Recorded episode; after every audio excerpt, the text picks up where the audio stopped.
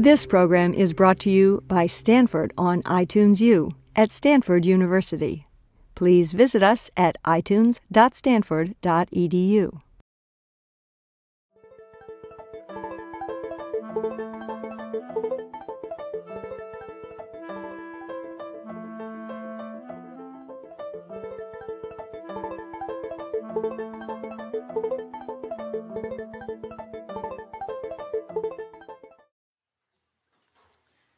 John. And I want to thank all the wonderful staff at the Humanities Center for doing such a terrific job uh, on these presidential lectures. The series is a really important part of what we do at Stanford, and we're very grateful for all the work that you do. Finally, um, thank you for giving me the honor of introducing Amy Gutmann, president of the University of Pennsylvania, who's our speaker today. Amy's not only a fellow philosopher and a former fellow provost, but she's also a friend. So it's my pleasure to welcome her back to Stanford. As president of the University of Pennsylvania, Amy Gutmann represents an institution with the same high aspirations and academic values that we hold here at Stanford. The two schools have a lot in common. For instance, when founded, they were both considered unconventional.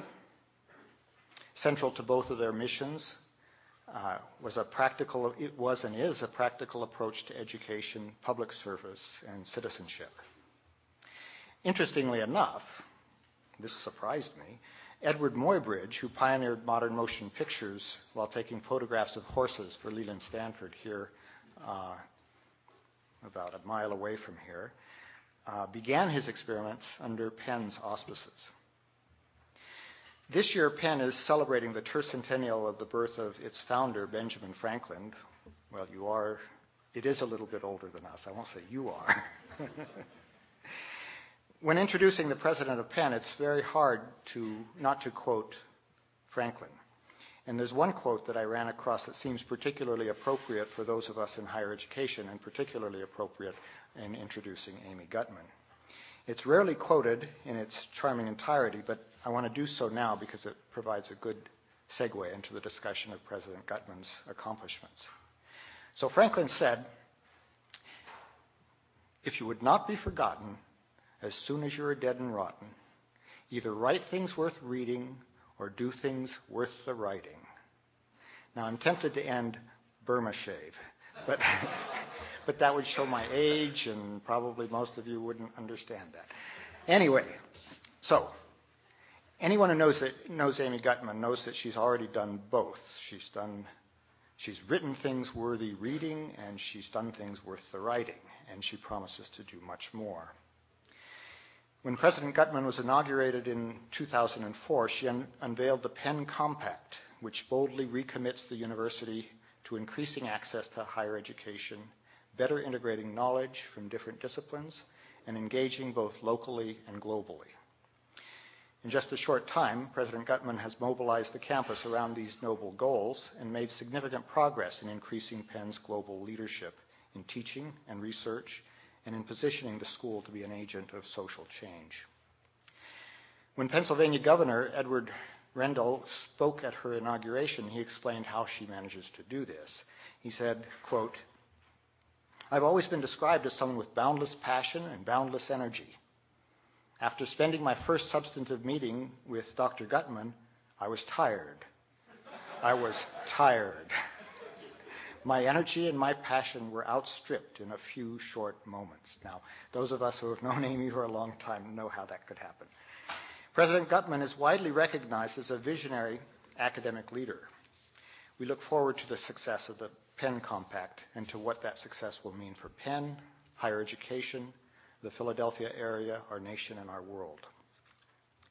But today, we're here to listen to her views as a distinguished scholar, well known for her work in the fields of political philosophy, ethics and human values, and the politics of identity. She's an award winning author whose widely recognized works apply theory to the challenges of real world democratic societies. Her skillful arguments and applications of real issues encourage us to embrace the promise of pluralism in the institutions we create and the democracies that we are constantly reshaping. Among her more, most recent books is Why Deliberative Democracy with Dennis Thompson of Harvard, which came out in 2004. Now, before the lecture, I asked Amy when she wrote that, and I'm sorry to say she said while she was provost, and I just don't understand how that could be. but that's the energy that, she shows. So in that book, she, uh, she and Dennis Thompson contribute to the ongoing debate about deliberative democracy by discussing how it can address such timely issues as justifying a decision to go to war. They ask how we can achieve respect for opposing opinions, transparency in decision making, and accountability among elected officials. In another recent book, Identity and Democracy, President Gutmann gave us a new way to consider the complex issue of identity politics and the role identity groups play in democracies. Now, as many of you know and remember, in 1995, she visited Stanford to deliver the Tanner Lectures on responding to racial injustice. In those remarks, she outlined measures to end racial injustice and provided a basis for understanding policies such as affirmative action. Prior to her appointment at Penn, President Gutmann was the provost of Princeton. She was also the Laurance S. Rockefeller University Professor of Politics and the University Center for Human Values. In fact, she was the founding director of the University Center for Human Values. The University Center is a multidisciplinary center that sponsors teaching, scholarship, and public discussion of ethics and human values. Uh, Amy built that center into really an envy of all of higher education, and uh, we, we only hope that we can match what you did at the center. She earned her bachelor's degree from Radcliffe, a master's degree in political science from the London School of Economics, and a PhD in political science from Harvard. She served as the president of the American Society for Political and Legal Philosophy and is a fellow of the American Academy of Arts and Sciences. Today, Amy will be talking about extremism and tells me that this is the first part of a book she's working on as president on extremism. So please join me in welcoming Amy Gutmann.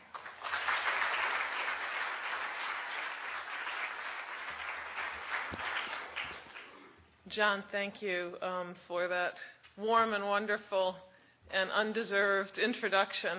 Um, though I always think uh, if it were deserved, I wouldn't be so grateful for it. So thanks very much. And John Bender, thank you so much for inviting me. As I was telling both Johns, it makes me very nostalgic to be back here since I spent a year actually writing Identity and Democracy at Stanford. And so it's wonderful to be back here. And it is a great um, part of the variety of what I can do now if I can find the time um, to do this, although you will, um, it's always with some trepidation that I give a lecture like this because you may conclude that, alas, the president really just is brain dead. But here I will um, speak about the first part of a three part, very small book that I'm writing on extremism. And the first part is all about extremist rhetoric.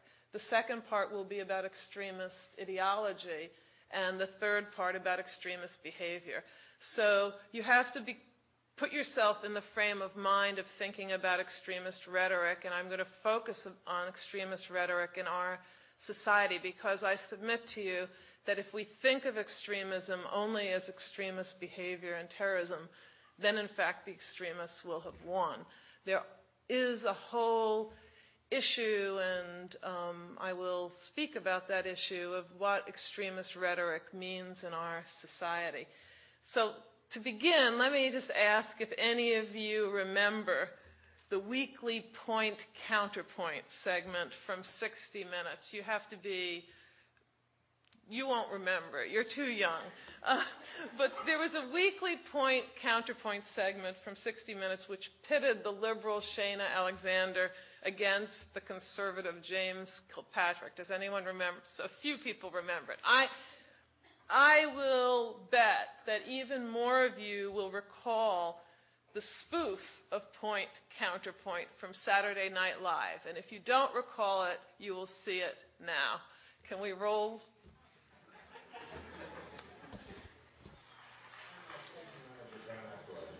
During the past few weeks in Los Angeles, actor Lee Marvin and his former living companion Michelle Triola Marvin have been in court to settle her claim that he owes her half his income from the six years they lived together. That is the subject of tonight's point to counterpoint. Jane will take the pro Michelle Marvin point, while I take the anti Michelle Triola counterpoint. Dan times change, and so does the nature of relationships. People are reluctant to get married these days, and looking at divorce statistics, who can blame them? But the lack of a piece of paper does not necessarily mean the lack of a total commitment. A woman in this modern day relationship may well give up all her own personal pursuits, as Michelle Marvin claims she did, to give her full support to her man's career. And Michelle Marvin is just asking that the courts recognize that reality. Dan, there's an old saying behind every successful man, there's a woman, a loving, giving, caring woman. But you wouldn't know about that, Dan, because there's no old saying about what's behind a miserable failure.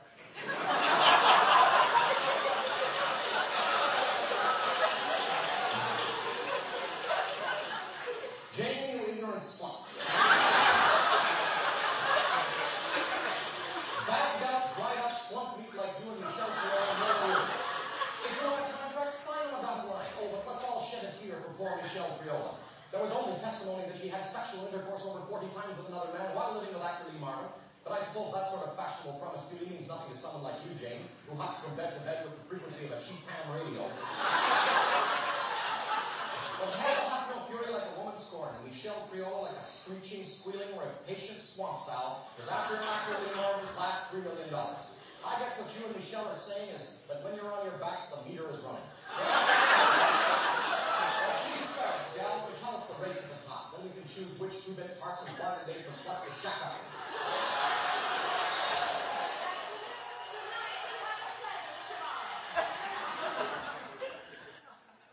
Well, I thought in these perilous times it doesn't hurt to begin with some humor. The Curtin Aykroyd exchange demonstrates, if nothing else, the entertainment value of extremist rhetoric. And that's part of its lure. We're drawn to Dan's verbal pyrotechnics as he drives a single point to the ground and he effaces Jane.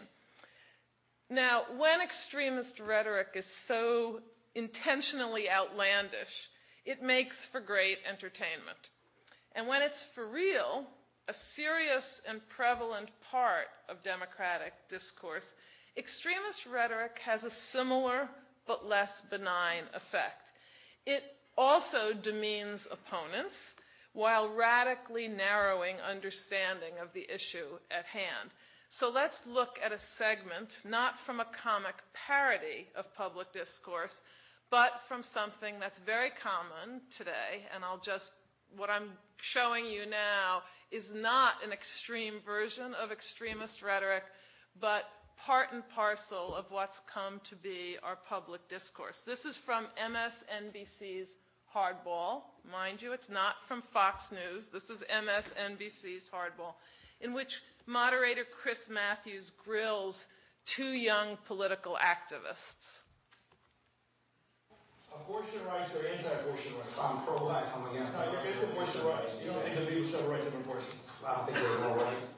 You don't think there should be a right to Anywhere in the Constitution. No, it's not. Where, where do you stand on that, Chris? The issue of abortion rights as written by the I- judges back in 73, the Roe v. Wade decision. I, you believe in it? I, I, com- I completely agree in a woman's right to choose and make her own decisions. not, not choose. What about the people among your, your crowds? Or just is there, among the conservatives who all agree that abortion should be illegal? Uh, oh, conservatives, conservatives agree that abortion should be banned. Banned. That abor- or at least, at least, at least, well, libertarians, it, it's more of a, a states' right issue. If Roe v. Wade would be overturned, then it would be left up to the states. It's not No, banning like- abortion. I would like each individual state to ban Uh, murder of innocent Do babies. you think do you think that most conservatives believe the state should outlaw abortion? Each state should. It depends what state you're coming from. Obviously, those. But I mean conservatives.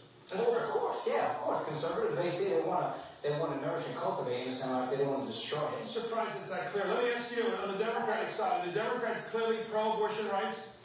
Well, there's a huge diversity in the Democratic Party. I think we know that. I think the important issue here, when we talk about this fight that's coming in the Supreme Court and the fight that's going to By the way, that huge diversity you just mentioned, Chris, is not noted in your party platform, which is 100% pro-choice.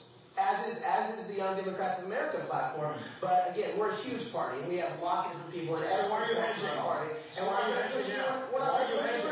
I'm not. I'm 100% pro-life or pro-choice. I'm 100% 100% for a woman's right to choose, and I think most of the people in our organization are. But we have a lot of people with a lot of different views, and we're a big, we're a big tent party. They, they, don't, they, don't have, they don't have a big tent party. All the Democrat platform, young Democrats, progressives, whatever, they all have a socialist platform. They all want big government. They all want redistribution of, of wealth, Chris. They all want There big That's- government going after you. Conservatives, see, they truly they will have a, a wide variety of things because they have the libertarians, you have the conservatives, you have some paleoconservatives, neoconservatives, mm-hmm. Democrats. They are pretty much the same exact Hey, Jason, I agree with you generally, but we have a U.S. Congress now completely controlled in both houses by Republicans. We have a Republican president, and we have a half trillion dollar debt. I know. And it's a big problem because Why? too much. Half trillion dollar budget deficit each year, or trade deficit each year. Why does the party of fiscal conservatism keep passing uh, deficits? That's the promise. I don't think it's part of enough fiscal conservative. You're part It's the the war. It's, Come on, it's the war. It's not the war. It's because you're constantly giving out these welfare programs. Or No, no, no, You're talking about the word, you're not taking anything. You know what I like to Going think? down the list. I think the challenge to young guys to clarity of thinking. I think we've energized the base on both sides tonight. and I appreciate you both coming on. Jason Chris, nice to meet you. Up next. So, what Matthews does here is he pushes for simplicity, for clarity of thinking, and then he challenges the clarity as simple minded. And in conclusion, he declares, We've energized the base on both sides. Now, I'll come back to that in a moment. Point counterpoint, just to get the context here, was unusual at the time of the Saturday Night Live parody. It was the beginning, although we didn't know it at the time, of a trend, but very unusual, which is why the Saturday Night Live parody even came into existence. Uh, Matthew's hardball has become par for the course of American cable TV news. Talk radio is even more extreme. The public issues discussed are complex and important, but no light is shed on them. There is no edification. The entertainment is that of a wrestling match with far less demonstrable skill. Extremist rhetoric saturates our public discourse today on the broadest range of important issues, from the war on terror to taxation, creationism to immigration, the environment to health care, the right to life and to end one's life. And if you want to see real extremist rhetoric, look at the, what dominated in the Terri Schiavo case to animal rights. I want to ask what characterizes extremist rhetoric? Now, and I will give a working definition of it just to focus on two elements that are prevalent in most extremist rhetoric.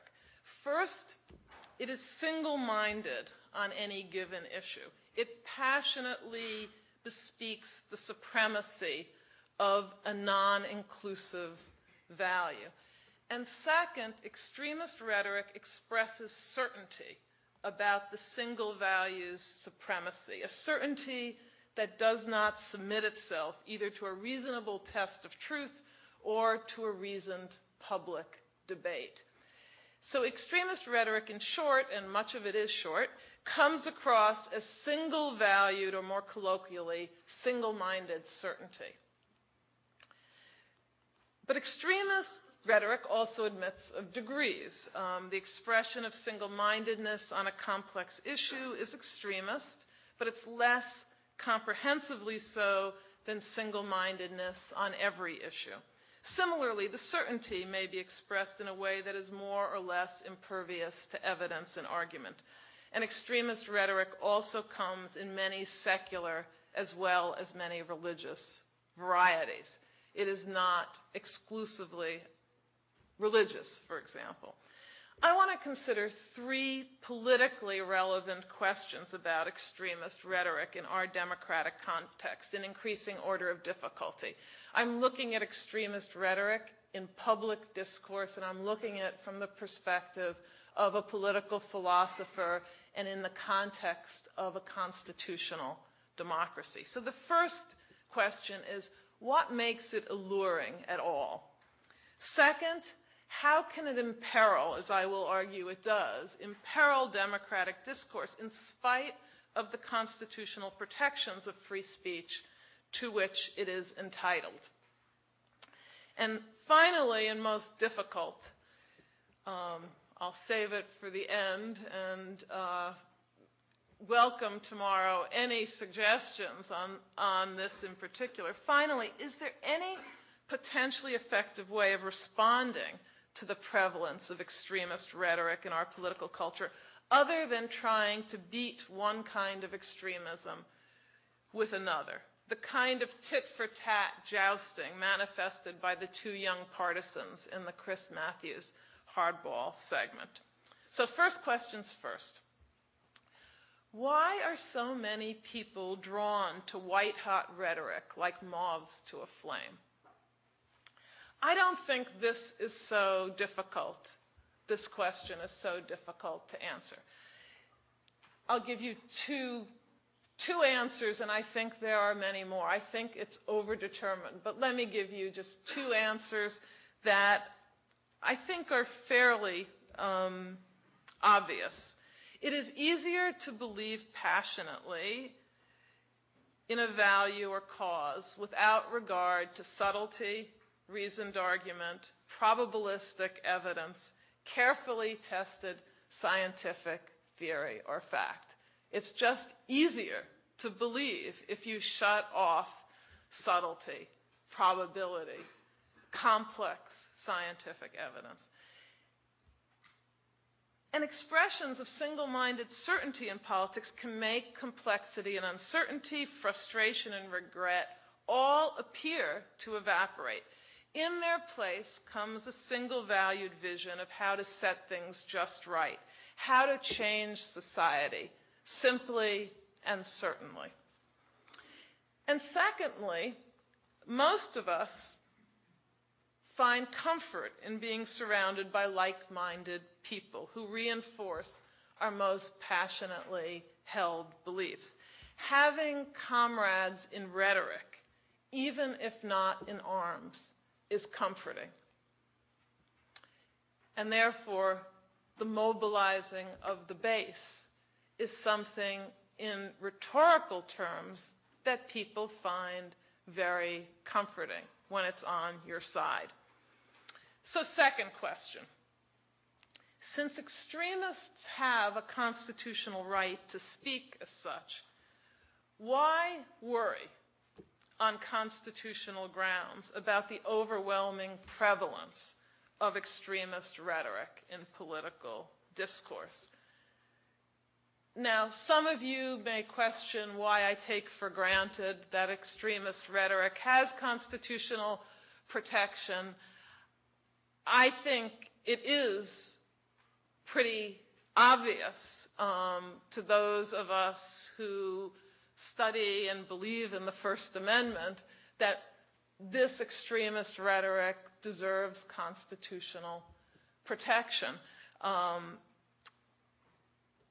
that it would be easy if it didn't. So the real question is why, given that it does deserve constitutional protection, most of it, and certainly by my definition, there's no reason why it shouldn't. It doesn't, it doesn't pose a clear and present danger to democracy, and that's a soft standard of First Amendment protection, and certainly on the strictest standards, it de- deserves protection. So, why worry about it? Well, for Aristotle, political rhetoric was above all about reasonable persuasion concerning questions of justice or the greater good. Extremist rhetoric, by contrast, implicitly denies the possibility of reasonable persuasion that expresses mutual respect regarding reasonable differences about what is right. From a democratic perspective, two dangers lie therein. One danger is tied to the way in which extremist rhetoric mobilizes the base. There's nothing wrong with mobilizing the base in democratic politics. And quite the contrary. Partisans would be politically suspect if they did not try to mobilize their bases.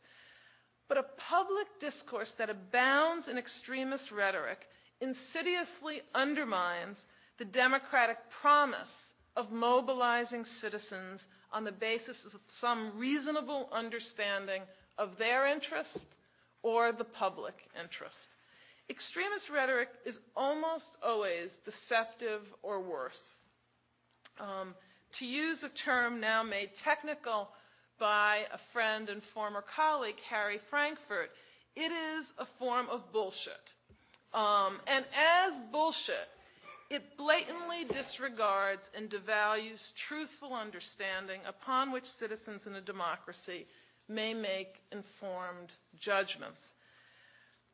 Another danger from a democratic perspective is that extremist rhetoric derides the very ideal of mutual respect across ideological divides.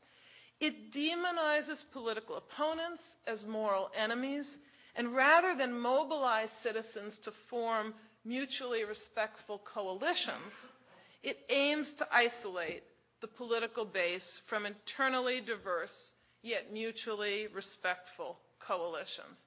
Chris, Chris Matthews could not stand the idea that the Democratic Party might, just might, be able to form a mutually respectful coalition on the issue of abortion. Now, it looks like he's wrong about that, and I'll get back to what the um, the alternative is because in my new home state, Pennsylvania, there is um, a pro life Democrat running against Rick Santorum, who is more moderate on the abortion issue, but could not stand up against this kind of extremist battle, and who many, many voters who are pro choice will vote for with respect but deep disagreement on this issue of abortion. And if that's possible on the issue of abortion, surely it's possible on the whole range of other issues like taxation and environmental protection and so on. But you wouldn't know it from the way that most political rhetoric is conducted on our media and indeed increasingly in other forums. So many people who are not ideological zealots use extremist rhetoric for their own political ends. At the same time, true zealots of all ideological stripes have insidiously subverted constitutional democratic values and institutions through the use of extremist rhetoric. And lest we think that because this is all surface, there is nothing to worry about, let me just remind you of a few historical examples in our society of the effective use of extremist rhetoric. Perhaps the um, classic example um, in my lifetime, very, before I, it, it, was previous to my recollection, of my, it's previous to my adult lifetime, but it's been revived um, in Good Night and Good Luck. I don't know how many of you have seen that movie who couldn't remember, even I can't remember, the McCarthy era. But Senator Joe McCarthy's extremist rhetoric unleashed a witch hunt for communists in the United States, rallying the House Un-American Activities Committee to hound law-abiding citizens. Mind you, it wasn't in all likelihood sufficient to do the case to do this, but I submit to you it was a necessary part of McCarthy's success that he was so good at using extremist rhetoric. One communist in the faculty of one university, McCarthy declared, quite famously, is one communist too many. That was in 1952. Fast forward to the 1992 Republican National Convention, and Pat Buchanan launched a tirade against advocates of abortion rights, women's rights, gay rights, and the separation of church and state. My friends, he said, There is a religious war going on in our country for the soul of America. It is a cultural war, as critical to the kind of nation we will one day be as was the Cold War itself. Here is a more recent and increasingly common kind of extremist rhetoric. This is jihad, pal. There are no innocent bystanders, bystanders because in these desperate hours, bystanders are not innocent. We'll broaden our theater of conflict.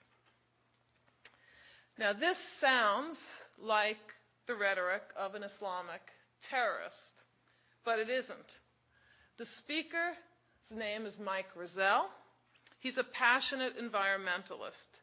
His rhetoric calls for war on the guilty, the unconverted, in the name of the supreme value of environmental protection.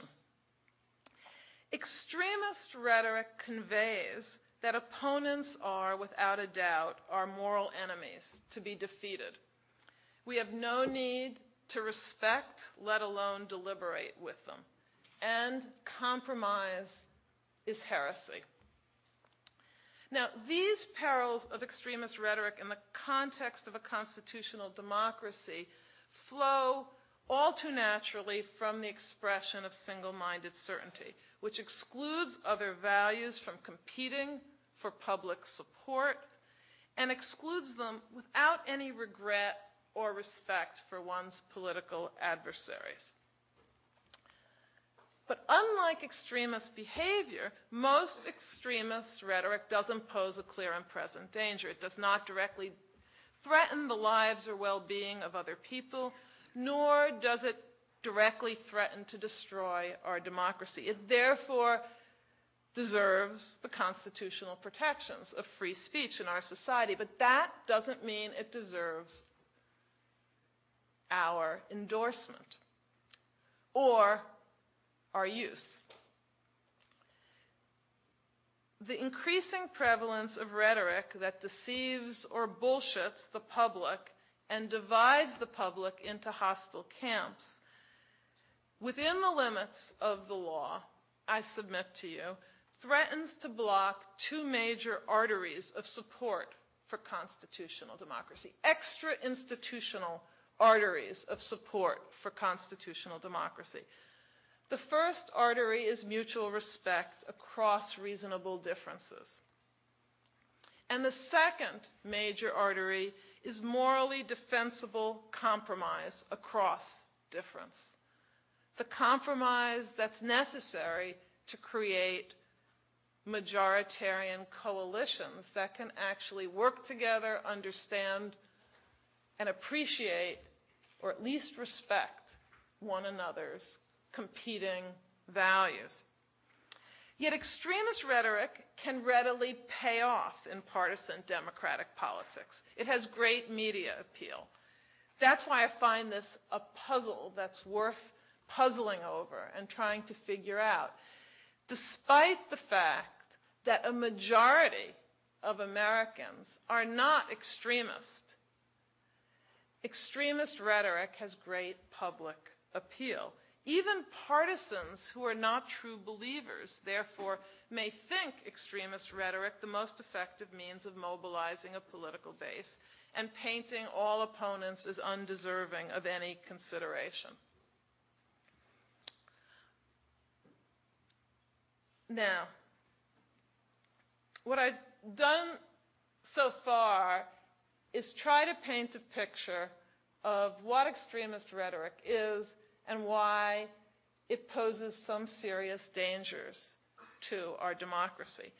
But this isn't to say that all extremist rhetoric is equally dangerous or even bad for democracy.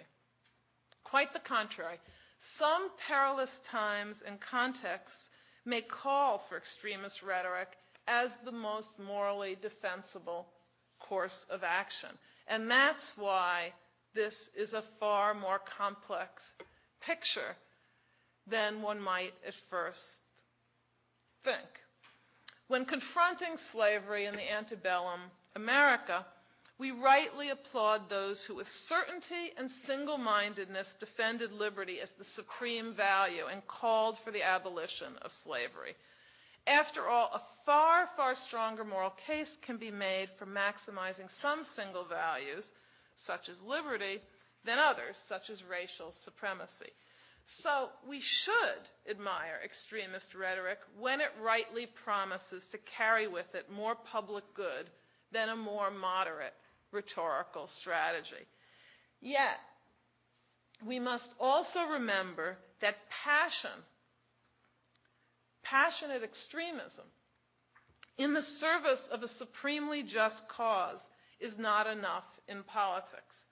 So I use the example of extremist rhetoric, which is passionately in favor of liberty against slavery, as the sort of controlling case of why we have to be careful and not paint all extremist rhetoric in the box of bad. In some contexts, it is a good thing.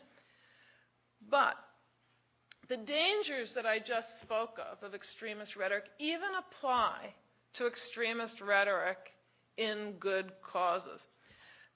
Doris Kearns Goodwin reminds us that due to his early hardline rhetoric, Secretary of State William Seward surrendered the ability that Lincoln possessed, in part by virtue of Lincoln's own more tempered rhetoric. Lincoln possessed an ability that Seward squandered to unite a coalition to stop the spread of slavery and ultimately to defeat it. Extremist rhetoric, even in a good cause, tends to appeal to an already converted base. There is a role for that. But it tends also to exclude those who otherwise might embrace a less extremist but more winning political coalition.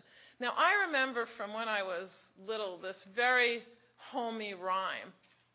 And I always wondered why I remembered it. And it's for this point that I remembered it. And the homey rhyme, it's about why being right.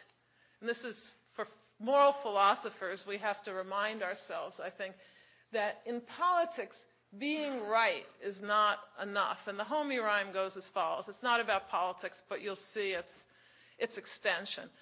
Um, it goes as follows. Here lies the body of William J., who died defending his right of way. He was right, dead right as he sped along, but he's just as dead as if he'd been dead wrong. Well, William J. killed himself, but in politics, being right um, not, risks killing other people, even in a good cause. It is much better in politics to be right in a way that may rhetorically give up some of that extremist certainty, but be able to actually successfully champion a good cause. Now, let me give an example from uh, American politics again of a defender, a famous defender of extremist rhetoric. When our Arizona Senator Barry Goldwater prepared to accept the Republican nomination for president in 1964, he became the target of widespread attacks from moderate Republicans who charged that his views were dangerously extreme.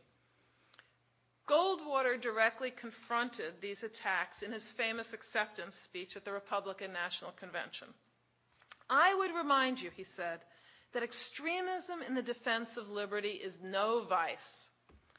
And let me remind you also that moderation in the pursuit of justice is no virtue. Well, Goldwater was half right, but only half right.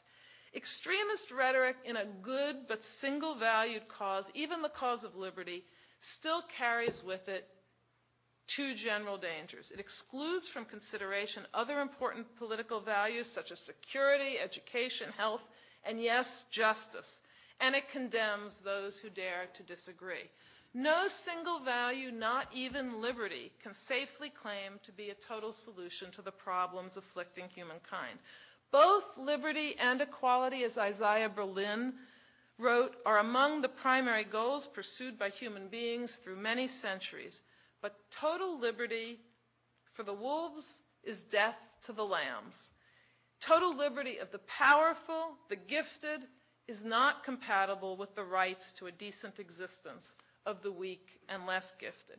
Justice, on the other hand, is not a single public value.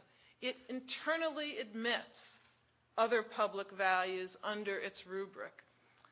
And among the values it must admit in a constitutional democracy is mutual respect among persons. It introduces a hope for non extremists who want to make a public difference, and it's a hope to which I will return in a moment. Non extremists have reason to look beyond extremist rhetoric because of the significant dangers it poses to a constitutional democracy, albeit indirectly.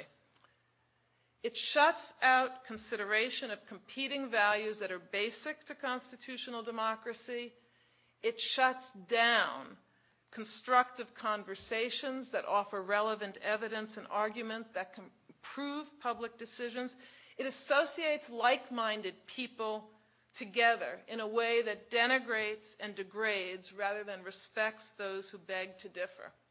And beg to differ they must. And it even discounts the intelligence of many of those who are on the same side. Callers to Rush Limbaugh's talk radio show are known as ditto heads. And they fall into this last category.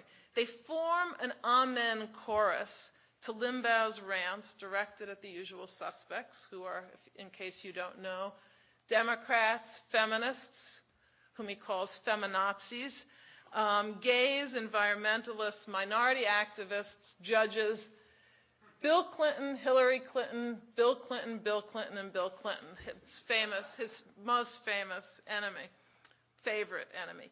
Even if we grant that some extremists are right, we should still recognize that the vast majority of people who seek public power and influence are all too prone to believe without warrant, but with subjective certainty, that they have the absolute right on their side. They therefore denigrate and dismiss the many reasonable and respectable people who disagree with them. They also block constructive examination of their own values and beliefs. And the aftermath of the U.S. intervention in Iraq, to my mind, painfully illustrates the problems attending a politics in which public officials fail to take the facts into account because they're certain they are right, and they refuse to consider more than one side of an argument. Yet Many, many non extremists have come to accept extremist rhetoric as sta- standard partisan political practice. And if I had to guess, the most common reaction to what I'm arguing here, it will be, but it succeeds, right?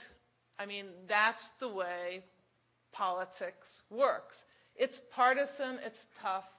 Be a realist about it it mobilizes the base. Must it be this way? And that's the third and hardest question, which I'll spend the rest of my time trying to answer.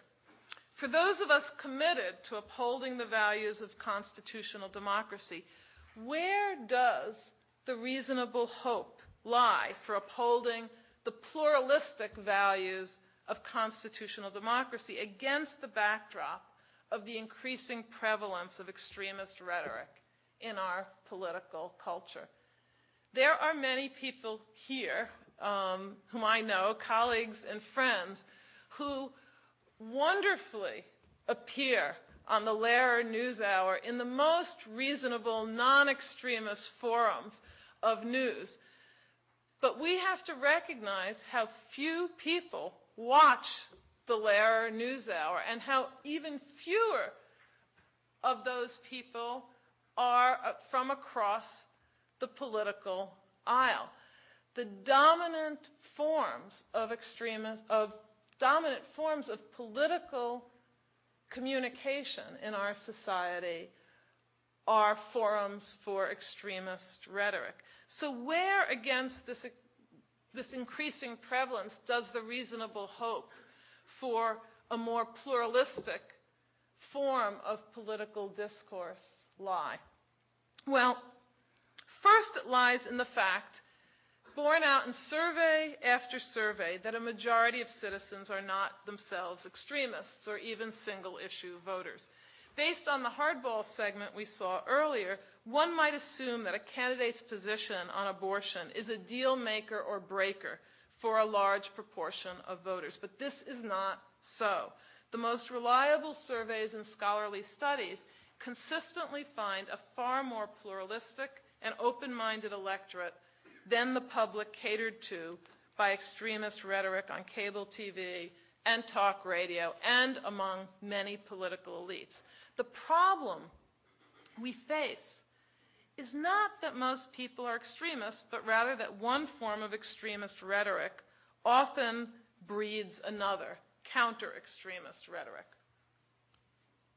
For example, creationism is often communicated in extremist terms as part of a comprehensive and fully comprehensible biblical plan.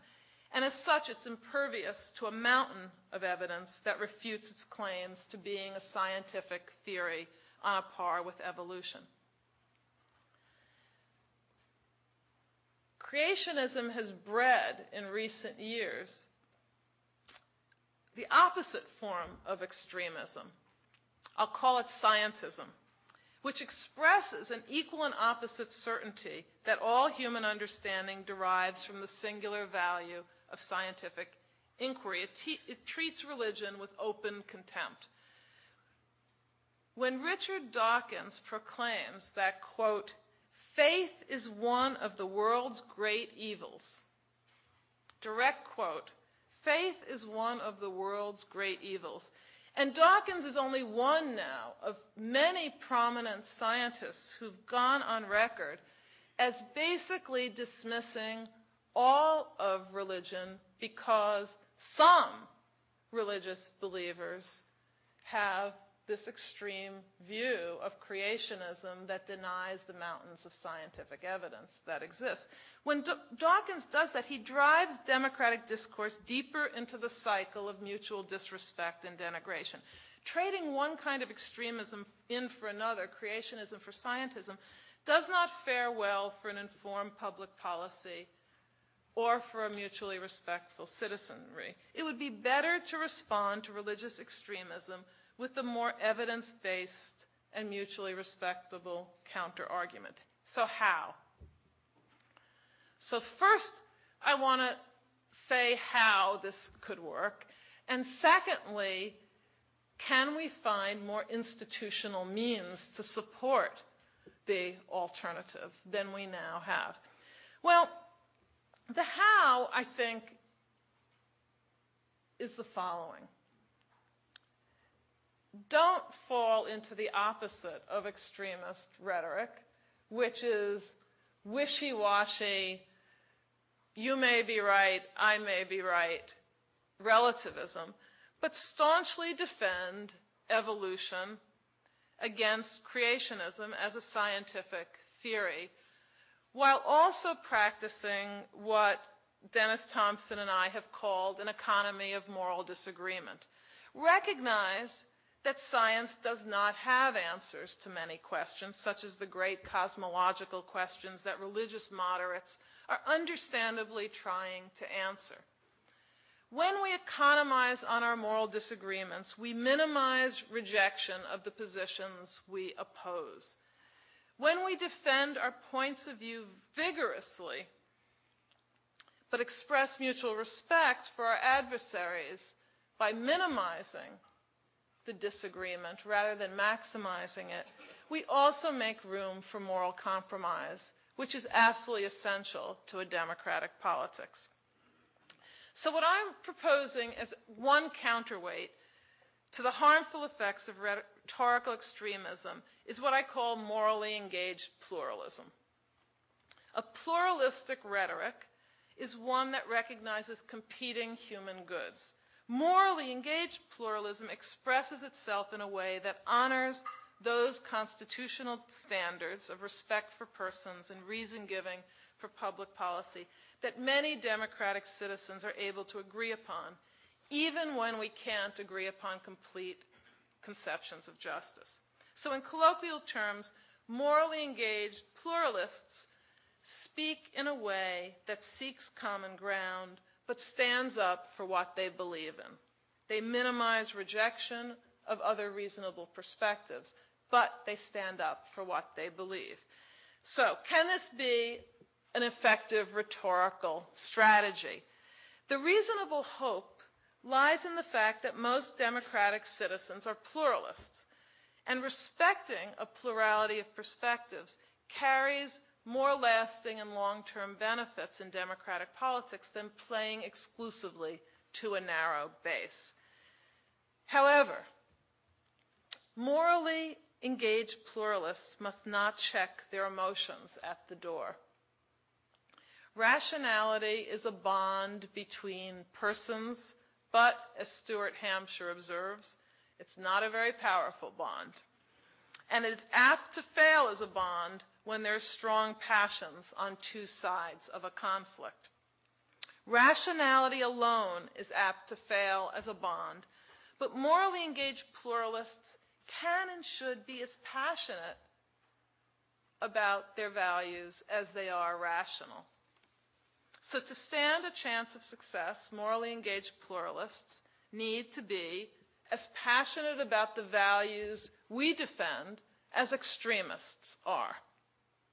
We need to set priorities among values and articulate them clearly and forcibly to avoid suggesting that all ends are equally valuable or can be simultaneously pursued. An effective example was the Clinton 1992 campaign message economic opportunity and social justice for the forgotten middle class, which was then translated into a robust set of policy proposals communicated clearly and passionately.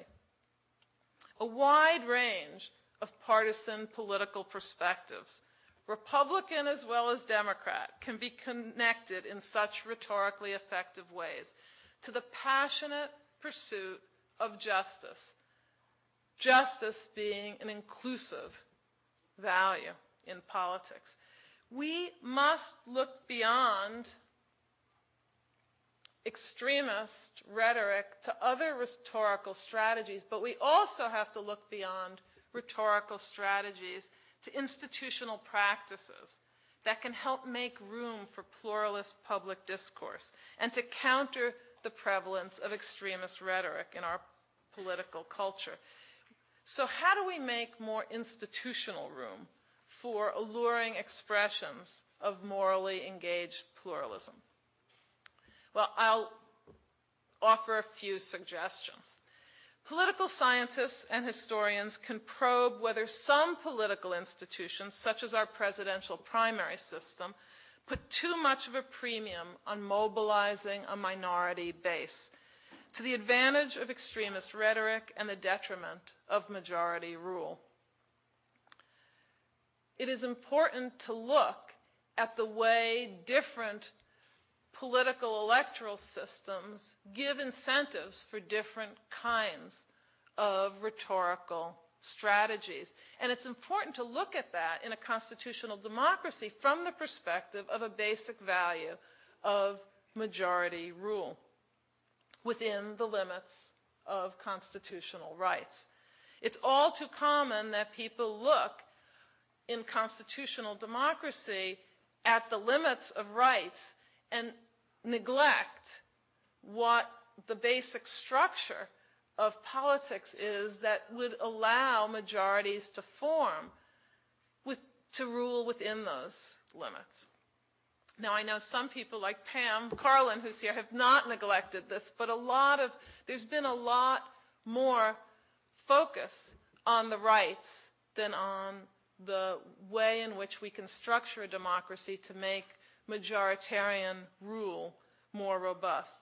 Communication experts can explore what the responsible media can do to uphold their profession's public trust and holding public officials to account for the accuracy of their rhetoric. Civic leaders can focus on creating forums that bring citizens together across ideological divides to deliberate about issues of moment. Jim Fishkin has written extensively about it, and more than written about it, has actually brought together people who have instituted deliberative forums that didn't exist. We need more of that. Presidential debates could feature capable moderators who probe candidates and could be set up in a way that is truly probing. And little things could make a difference. Let me give you one slightly unlikely example, but it could be implemented. We could have a bullshit buzzer go off whenever a candidate offers an evasive or untruthful answer in a debate.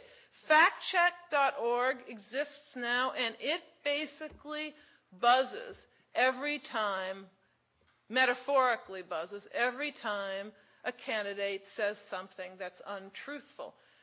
You could use that, given current technology, to actually have very entertaining debates where candidates are held at the moment they speak to saying things that are at least factually accurate and not bullshit. Co- evasive answers could be buzzed as well. That's my bullshit buzzer edition. Not just unfactual, but totally evasive. Moving from the micro to the macro, colleges and universities should do a better job in cultivating engaged pluralists, educated people full of passionate intensity for reasoned argument and openness to reasonable differences and sharp disagreement. That means that we have to have more courses, more forums in which we ask people to be passionate and argumentative, but we teach and we hold people up to standards of reason as well. If we do nothing, we may find ourselves threatened by a culture in which, as William Butler Yeats wrote in The Second Coming, the best lack all convictions, while the worst are full of passionate intensity.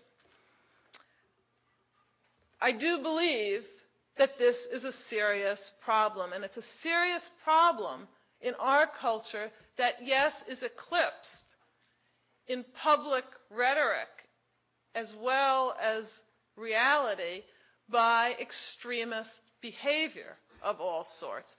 But if we let that extremist behavior eclipse the problem of the prevalence of our extremist rhetoric in our culture, then I submit to you, we have let the terrorists truly win.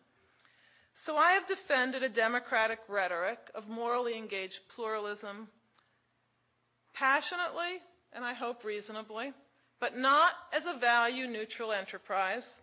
It is laden with constitutional democratic values. And I have suggested that citizens of a constitutional democracy should seek some alternative to demeaning opponents and driving all values but one or two into the ground with a certainty that is rarely warranted.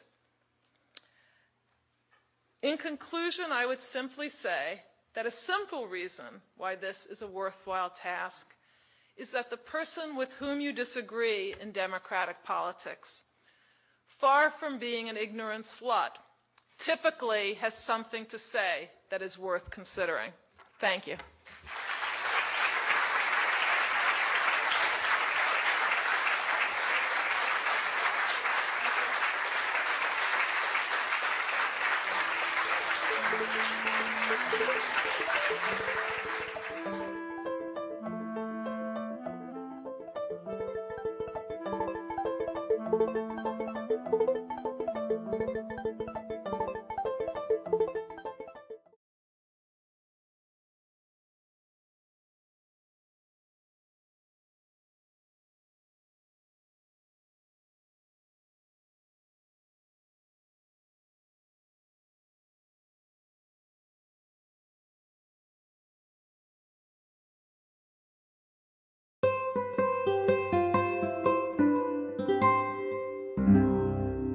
The preceding program was brought to you by Stanford on iTunes U and is copyrighted by the Board of Trustees of the Leland Stanford Junior University. Please visit us at itunes.stanford.edu.